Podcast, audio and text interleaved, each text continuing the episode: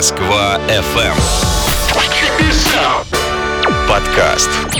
Всем привет! В ближайшие несколько минут пять самых обсуждаемых и заметных событий этой недели. Погнали! Пятое место. Мобильное приложение вместо паспорта.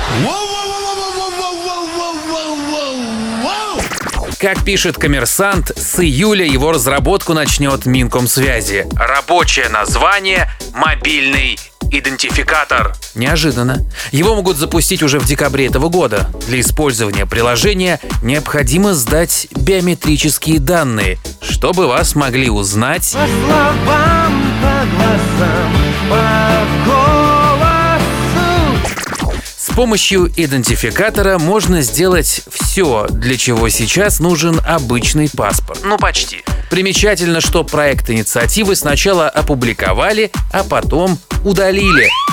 Предполагаю, чтобы не провоцировать дальнейшее обострение у людей, уверовавших в чипирование Билла Гейтса. Четвертое место. Кстати, про религию. Около трети россиян не верят в опасность коронавируса. Это данные опроса Высшей школы экономики. Четверть считают пандемию выдумкой заинтересованных лиц. Еще 10% что ее опасность преувеличена. Более половины ковид-диссидентов регулярно выходят на прогулки, навещает родственников, не пользуются средствами защиты. Семь из таких м, скептиков считают, что во введении режима самоизоляции не было необходимости. Дебил. По словам сотрудников университета имени Пирогова, именно такие люди могут привести к началу второй волны эпидемии. Третье место.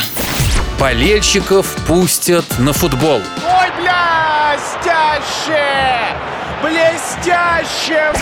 Но заполняемость трибун должна быть не больше 10% от вместимости стадиона. Российский футбольный союз согласовал это с Роспотребнадзором. Рестарт сезона намечен на 21 июня. Есть два вопроса. Насколько это безопасно и как будут распределяться места. В «Спартаке» со схемой еще не определились. Хотя подумать есть о чем. Стадион команды вмещает 45 тысяч. Около 15 тысяч абонементов продано. Получается, только треть их владельцев сможет попасть на трибуны.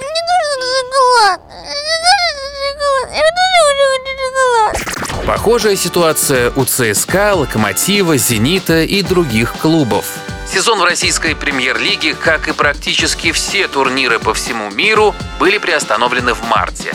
У нас сыграть успели 22 тура. Впереди еще 8, ну и матчи Кубка. Второе место. Зябликова, Братеева и Бирюлева-Западная. Внимание, вопрос. Что объединяет эти места? В этих районах Москвы самый высокий риск заразиться коронавирусом. Исследование провел Московский центр урбанистики.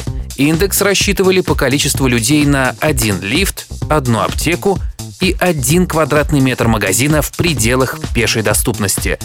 Также в зоне повышенного риска Орехово-Борисово, Нагатинский затон, Северная Медведково, Чертаново и Строгиноу.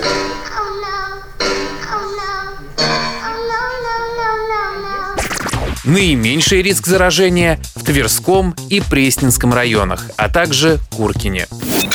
Первое место. 1 июня Москва приступит ко второму этапу снятия ограничений.